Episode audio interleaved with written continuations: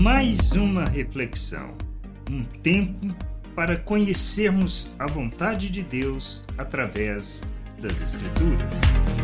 Bem-vindo a mais esta reflexão.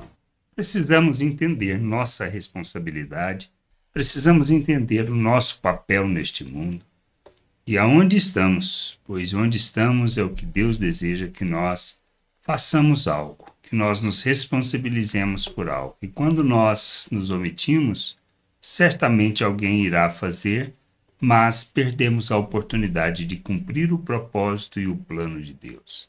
Situação que Esther viveu. Se tornou rainha, por acaso? Não. Todo o mover de Deus nesta direção conduziu a esta posição que tinha um só interesse: defender a vontade de Deus, se colocar, mesmo arriscando a vida, diante do rei, para que seu povo pudesse ser protegido. Nós podemos ler isso lá em Esther, quando ela responde a Mordecai e quando entende o seu papel e sua responsabilidade. Lá no capítulo 4 de Esther, no versículo 15 e 16. Então Esther pediu que levassem a Mordecai a seguinte resposta: Vá e reúna todos os judeus que estiverem em Suzã e jejuem por mim.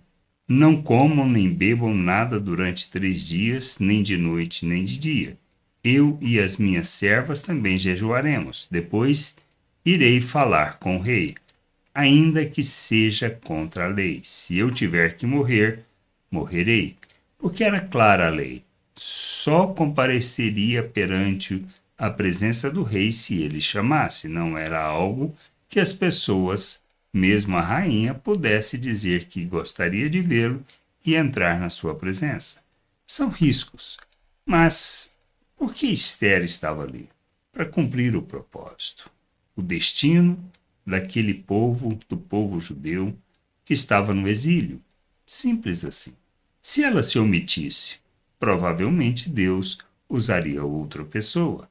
Mas tudo o que foi feito foi para este momento. Quando ela entendeu a sua responsabilidade, ela assumiu inclusive a possibilidade de morrer para cumprir o seu propósito. É diferente conosco? Não, não é diferente. Nós também somos colocados em diversas posições para agirmos dentro da vontade de Deus. Podemos nos omitir? Podemos, é uma escolha. Mas isso nos levará a, talvez, a fazermos outras coisas diferente do que Deus tinha planejado. Mas ele não deixará de cumprir o seu propósito, é isso que a gente precisa entender. Mas se fizermos, se assumirmos a responsabilidade, provavelmente cresceremos e andaremos na vontade do Senhor. Que a gente possa ter um entendimento claro acerca disso que a gente possa compreender a nossa responsabilidade e não nos omitirmos. Podemos pensar sobre a vontade de Deus, o querer de Deus e andarmos nessa vontade, crescermos, amadurecermos e cumprirmos o propósito e o querer do Senhor para as nossas vidas. Somos instrumento de Deus, expressão da graça, expressão do amor de Deus e somos responsáveis por isso. Por isso, não podemos omitir no nosso papel Somos a luz do mundo.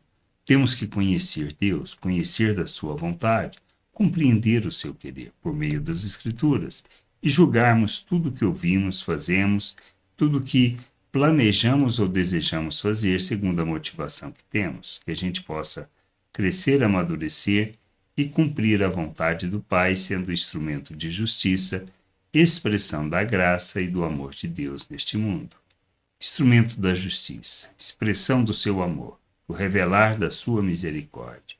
Temos assumido a nossa responsabilidade estamos dispostos a morrer em favor dessa oferta, em favor do querer do Pai? Estas são as questões que nós precisamos responder. Somos de Deus para a sua glória e tudo o que fizermos deve ser e tem que ser para a sua glória, mesmo que estejamos diante de situação como a de Esther, aonde corremos o risco de morrer. Que a gente possa ter o um entendimento claro e sermos, sermos a oferta de Deus em favor da vontade do seu plano, do seu querer e do seu propósito. Graça e paz sobre a tua vida. Amém. Gostou da reflexão? Compartilhe não deixe de ler as Escrituras.